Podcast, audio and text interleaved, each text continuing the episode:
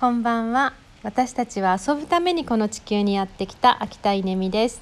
えー、今日はなんか夕方からすごい雷が鳴ったり、えー、雨も降ってますけれども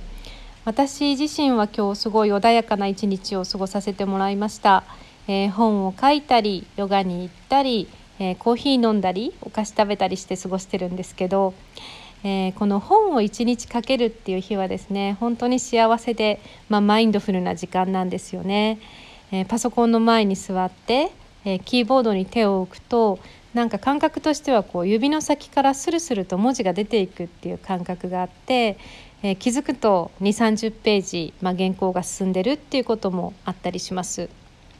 まあ、こうやってあの本が書けるようになったのはあ17冊、えーまあ、出版というチャンスをいただいたからなんですけど、えー、1冊目はねやっぱり大変でした、えー、2002年ぐらいこれは新聞の寄稿から始まったんですけど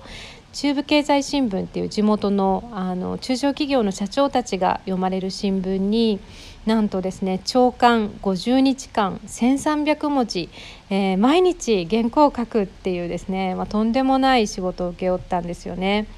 えー、さらにタイトルは「社長が変われば社員が変わる」っていうですね小生意気な、あのー、小娘が、まあ、そんなことを書いてたんですけどでもおかげさまで、まあ、コーチングリーダーシップの内容だったんですがそれがあの新鮮だったようで、えー、好評いただいて、え、東京の出版社から、えー、中部経済誌中継出版というところから今の角川ですけれども、えー、上司になったら覚える魔法の言葉というタイトルで、えー、本になりました。えこれが15万部、まあ、文庫も含めてですけれども、えー、ヒットしてくれたおかげで、まあ、今があるなと思って本当にラッキーだったなと思います。まあ、ただですね私の悩みはですね、えー、書く文章が硬いうんなんかもっと、えー、こう軽いタッチで楽しく、えー、なんですかねあのーなんかそういう文章が書きたいなと思うんですけど、まあ、きっとこれは私自身がお笑いとかを全く見なかったりとかうーんバラエティーもそうですけれども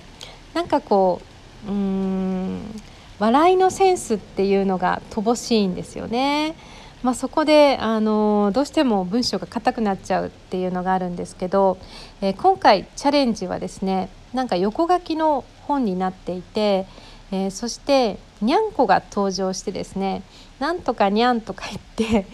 えっと、まあ、ちょっとこう和ませてくれるっていうそういう設定になっているので、えー、私の硬い文章がちょっと柔らかくなって、えー、本になるんじゃないかなと思って、え、います。楽しみにしてください。